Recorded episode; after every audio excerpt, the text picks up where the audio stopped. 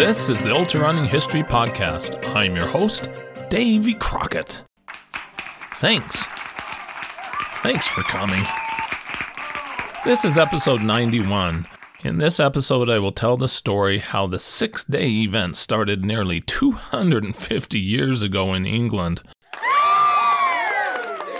How far can you run in six days? Huh? I, I don't know that. I would like to thank the many of you who have signed up to be a patron for Ultra Running History. A nice group has signed up and it is helping. Here's a shout out to some of our new Patreon members Henry Peck of Maryland, Ken Ward from California, and Rob Flowers. Please consider also becoming a patron by signing up to contribute a few dollars per month. Go to ultrarunninghistory.com slash member to become my partner. That's ultrarunninghistory.com slash member to become a Patreon member. Will do.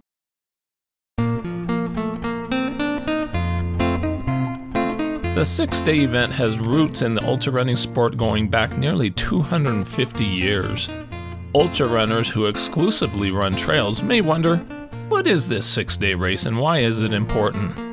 The six day race is an event to see how far you can run or walk in a period of 144 hours or six days on roads, tracks, or trails. Six days was a historic time limit established to avoid competing on Sundays, respecting local laws of the time and the religious beliefs of many of the participants. Thus, the never on Sunday background music that you hear.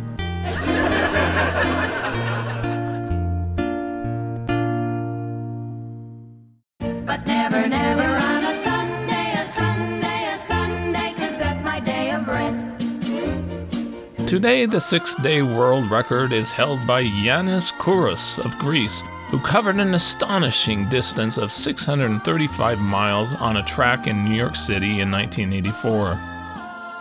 It was a hero's finish for all the 31 runners. But the real hero was 28 year old Yanis Kouros of Greece. The leader, through much of the race, shattered record after record. And then, just a little after noon today, Kouros set a new world's record racking up 635 miles. That beat the all-time mark set 96 years ago by 12 miles. How do you feel? How do you feel? Very well. Later, Kouros in 1988 covered 639 miles on a paved loop course at Flushing Meadows, also in New York. Historically, the six day race grew out of solo six day challenges motivated by significant wagers and fame. They were first accomplished by ultra distance walkers or runners, referred to as pedestrians, who covered staggering distances during the late 1700s. Recent research has discovered that there were far more athletes than previously were known who took up the six day challenge in the early 1800s. These occurred exclusively in Britain, their grueling runs or walks were accomplished outdoors on dirt and muddy roads or trails, frequently in harsh weather conditions. Eventually, in the late 1800s, these challenges evolved into races that were the top spectator sport in America for more than a decade. That will be explained in the next episode. But how did the six day challenge begin? Here is the story. The first famous British pedestrian, Foster Powell, started the focus on walking or running the six days and can be considered the father of the six day challenge. Powell was born in 1734 in Horsforth, Yorkshire, England, near the city of Leeds. When he was 28 in 1762, he moved to London to work as a law clerk. He worked hard, but was the object of ridicule among his fellow clerks who regarded him as, quote, a milkstop and a muff. he was described as a cadaverous looking young fellow, thin and apparently weak. He was thought very little of, either in respect of his mental or physical qualities. He was a quiet, inoffensive lad, shy and somewhat unsocial, with nothing in the faintest degree remarkable in him. His truly remarkable talent soon became evident as he became fond to take long, solitary walks. One Saturday, Powell was asked by his fellow clerks where he was going to spend Sunday. He replied that he intended to walk to Windsor and back, about 50 miles, starting after work. That's crazy. This announcement provoked the jeers of his companions. Thereupon, for the moment, he lost his temper and challenged any one of them to walk with him. He wasn't actually serious about going that distance, but once two other clerks agreed to walk, he couldn't back down. Off they went, and the first companion dropped out after 10 miles and the second after 20. Powell finished alone. This feat raised him immensely in the estimation of fellow clerks, who spread the reports of his pedestrian prowess.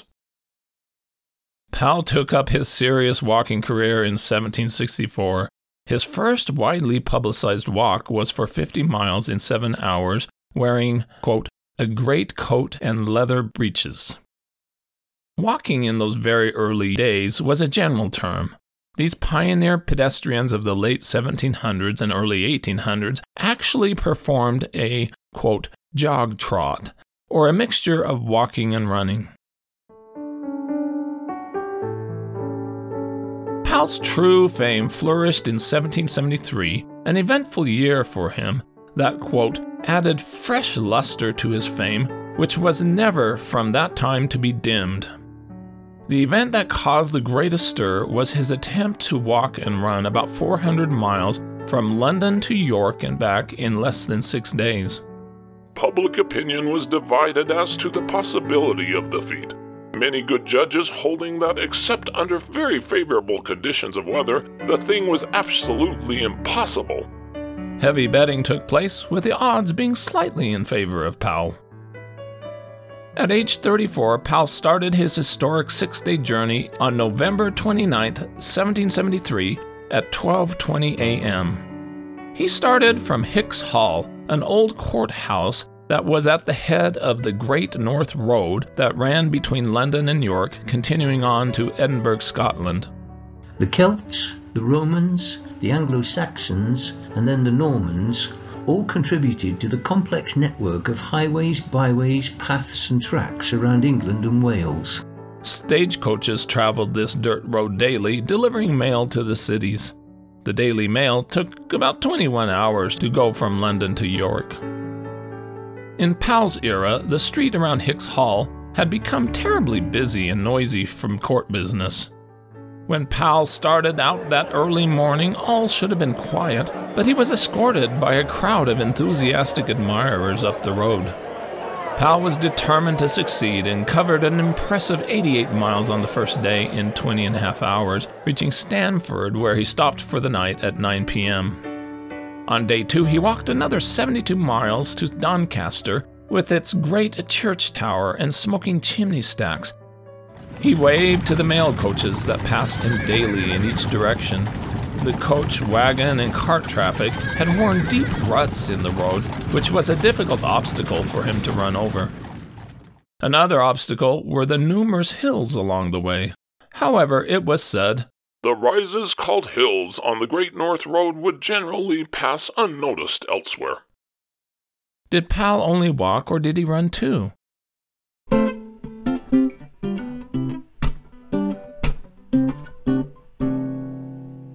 Yes, he also ran. Some sportsmen rode out from York 20 miles to meet him heading that way. They found him cheerful and confident, and to show how fresh he was, he volunteered to run the last 17 miles, which he did in less than two hours. For the last three miles that day, several people tried to run with him, but could not keep up with the incredible athlete. On day three, Powell reached York and entered the ancient city section with its grim castle in front, bridges to the left, and then came to the walled city through Micklegate, the finest of all the medieval defensible gateways. There he reached the turnaround point, 200 miles. All the streets here are called gates. So when you see gate, it doesn't mean gate that opens, it means gata. It's from the Scandinavian word gata, meaning a street. Before continuing on, he went to a pub, the Golden Anchor, for lunch and to sleep for a couple hours in the afternoon. At 5:30 p.m., he started his return trip to London. Not wanting to be bothered by a large crowd of spectators that had gathered, he disguised himself and successfully started off again unrecognized. The master of disguise. I think it's time for you to go. On day four, he covered 65 miles, and seeing from afar the lofty, tall steeple of the parish church of Grantham, he stopped at one of its many inns for the night. He had about 110 more miles to go.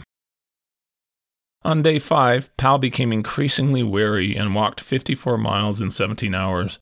For his final day, he arose early, starting at 4 a.m. When he reached Highgate in North London with four miles to go, he was met by a crowd of 5,000 people who escorted him, playing French horns to the finish.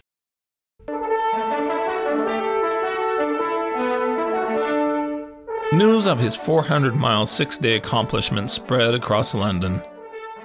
Fifteen years passed. By 1788, Powell, age 52, was quite a celebrity because of his very long distance journeys.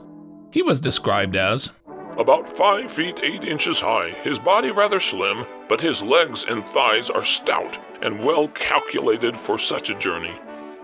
That year, Powell repeated the London, York, and back feat again in six days, accompanied by two men on horseback and one on foot. This time, his six day challenge attracted a huge number of spectators along the route. The streets of several towns he went through, and even the roads for several miles were crowded with both horse and foot, as almost to impede his passage. He finished in five days, 19 hours, 30 minutes. In 1790, he attempted the run for the third time and finished in five days, 22 hours, 10 minutes. He was so fresh that he offered to walk 100 miles the next day in 24 hours. In July 1792, Powell, age 58, finally improved his fastest known time on the Great North Road by covering the 400 miles of muddy roads in only 5 days, 13 hours, 35 minutes, proving he was the greatest pedestrian of his time. The weather so boisterous that it was only with superhuman exertions that he pulled off his match. Elated with his success, Powell wanted to walk 500 miles in 7 days but could not find anyone to accept the wager. A few months later, in early 1793, Powell grew ill, likely from the effects of his last six day journey. He died in his apartment in Clement's Inn on April 15, 1793, at the age of 59. Some wondered if he lived in a life of riches from his six day professional walking winnings. His obituary reported these extraordinary feats never produced him enough to keep him above the reach of indigence. Poverty was his constant companion in his travels through life, even to the hour of his death. The bulk of his winnings actually went to aristocratic backers who rarely offered anything to help him meet expenses. Foster Powell was buried in St. Paul's Cathedral churchyard in London.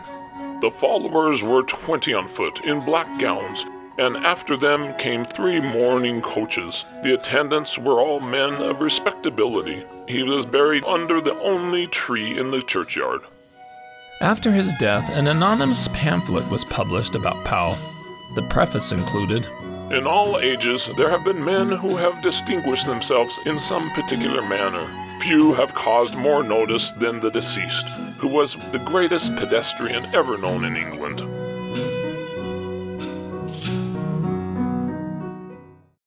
Foster Powell had set the six day standard that would be remembered for decades. Nearly all six day attempts in the decades that followed pointed their efforts to Powell's previous accomplishments. Dozens attempted to match or improve on his feat. Each attempt had their own unique experiences that are interesting to examine and will be familiar to those who participate in fixed time races today. Here are a few. The first known challenger came in 1789. Thomas Savager, age 47, a short 5 foot 4 laborer from Herefordshire, England. He wanted to match the Powell feat. He chose to walk back and forth from Hereford to Ludlow on a very rough and stony road. Despite being lame with one leg shorter than the other, Savager headed out to cover the same distance in six days. His wager also required him to climb a difficult two mile lofty hill of Dinmore three times each day. The weather was very much against him, as there was a continued fall of sleet and snow during the journey. But he ended up with 404 miles, with five hours to spare, winning the wager. Afterwards, observers added up the additional miles he covered to go to and from his lodgings and elsewhere, and believed he actually covered 429 miles during those six days. In 1818, Daniel Crisp, a bricklayer from Paddington, England, the quote, champion of the pedestrian world, announced that he would attempt to beat Powell's 404 miles, doing it in five days, covering about 80 miles per day. He walked an easier route, going back and forth on a half mile stretch on Andover Road near Newbury. It was said that a crowd of 7,000 spectators would daily gather to watch, and the road was lined with men on horseback to keep the pressing crowd back. During the final day, the wind was fierce, along with 10 hours of rain. The last mile was accomplished in nine minutes. Crisp did not reach the 404 mile distance in five days, but he did average 75 miles each day for a total of 450 miles in six days. He was cheered with the most rapturous applause. The bells in Newbury struck a merry peal. A collection was taken up for Crisp, but it was said to be very inconsiderable. For some reason, a six day craze erupted in 1822 as many of the prominent pedestrians made their attempt to reach 400 miles within six days or less. There were many British pedestrians who had walked sub 24 hour 100 milers, and some had even walked distances of 1,000 miles or further. See episodes 17 and 18. Early in 1822, one of these famous pedestrians likely attempted the six day challenge, which resurfaced the earlier stories of Foster Powell's accomplishments in detail. That prompted the public to be interested in making wagers to see if their favorite pedestrian could break Powell's records. Blakesley, the Yorkshire pedestrian, started his six day attempt in early May 1822 on a circular route of 380 miles from London to Exeter and back. He was motivated by a wager of a staggering 200 guineas, or about $26,000 in today's value. He succeeded, but with great difficulty, and arrived back to London with less than a half hour to spare. During October 1822, there were at least three pedestrians on the Great North Road attempting the six day challenge, going from London to York and back. John Phipps Townsend, age 30, famous for his backward walking, took on a massive wager to make the walk in less time than Foster Powell did in 1773. Townsend experienced a rough finish. Townsend was much distressed and believed he could not have gone through the last stage had he not been solaced and cheered by a number of people that accompanied him. He experienced much wet and boisterous weather, and occasionally inhospitality on the road obliged him to rest in straw sheds. He won his wager and beat Powell's 1773 time by 25 minutes. At the same time as Townsend's attempt, that October, a noted pedestrian, John Wright, a 51 year old tailor, started off from London in his attempt to walk from London to York and back in five days. Wow. He certainly had the experience. He had previously walked 1,000 miles multiple times in less than 20 days. Early on, he became ill and lost about 45 miles because of it. Wright did finish the walk, but it took him the full six days. It has been an unfortunate failure for the poor fellow, for had he succeeded, he would have been well rewarded. James Tenney, age 49, was a very experienced pedestrian. He had previously walked 102 miles in 23 hours, and early in 1822 had walked 52 miles a day for 18 straight days. He also took up the six day challenge in October on the Great North Road. In very bad weather, he finished in 4 days, 23 hours, 22 minutes, which was the fastest known time. It must have been a strange sight on the road to see all those pedestrians making their walks at the same time, attracting crowds. Not all pedestrians during the era were successful hitting the road for six days. There were likely dozens who failed attempts that never made the newspapers. Hilliard of Chelsea didn't make it, blaming bad roads. Parker of New Cross failed in his attempt to average 70 miles for six days. On the fifth day, he only walked 20 miles and had to quit, but he did reach 300 miles. The six day Break Foster Powell's record craze continued the next year in 1823.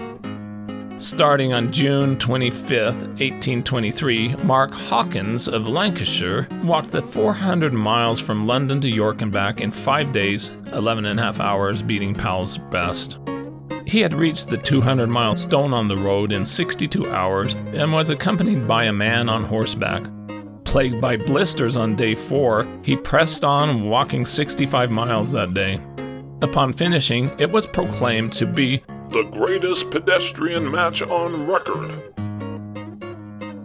On August 16, 1824, pedestrian Alfred McGowell, aged 24, of Durham, England, set out on his six day feat. He walked back and forth on a 200 mile route on the Carlisle Road between Shoreditch Church in London and Boroughbridge for a massive wager of 200 pounds. Was required to beat Powell's 1792 fastest known time by at least an hour, finishing before 5 days 12 hours. This is most decidedly the greatest undertaking ever tried by any pedestrian, and it excites much sporting interest. Day one went well. He reached 75 miles, never stopping for more than a half hour at once. He reached 200 miles in only 54 hours and was reported as being well and confident in winning. In the end, he succeeded in returning to London, reaching 400 miles in 5 days, 11 hours, 40 minutes, winning his wager. And then there was the bizarre attempt that took place in November 1824. Richard Sutton, the Kentish pedestrian, made his six day attempt back and forth on the lower Bristol Road without making one turn. What? How can that be? Sutton would walk one mile forward and then backward one mile. That's crazy. During his crazy effort, he was annoyed by the poor state of the road and by travelers crowding the road.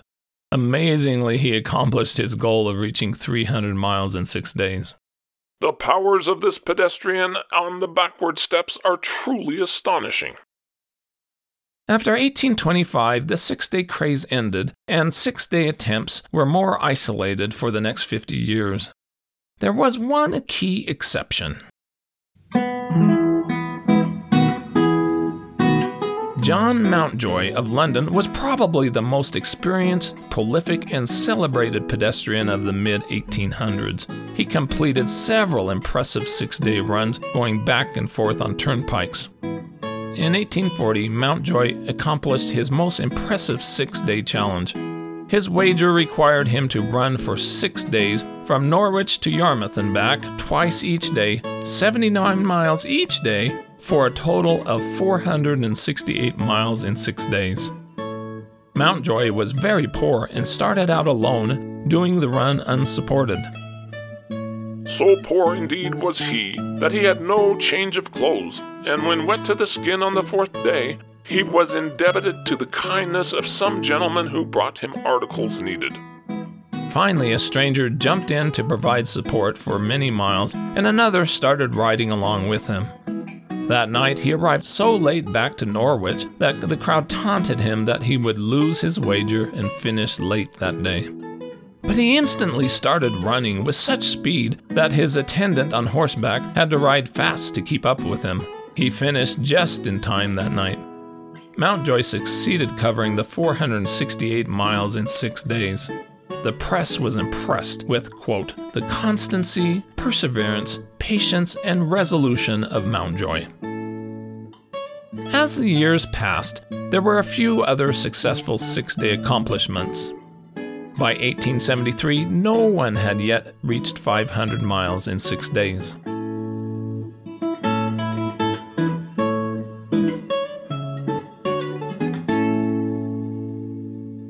Stay tuned for the next part when P.T. Barnum of circus fame There's a sucker born every minute was instrumental in organizing the first known six day race in America, and the 500 mile barrier is finally broken. But never, never on a Sunday, a Sunday, a Sunday, cause that's my day of rest.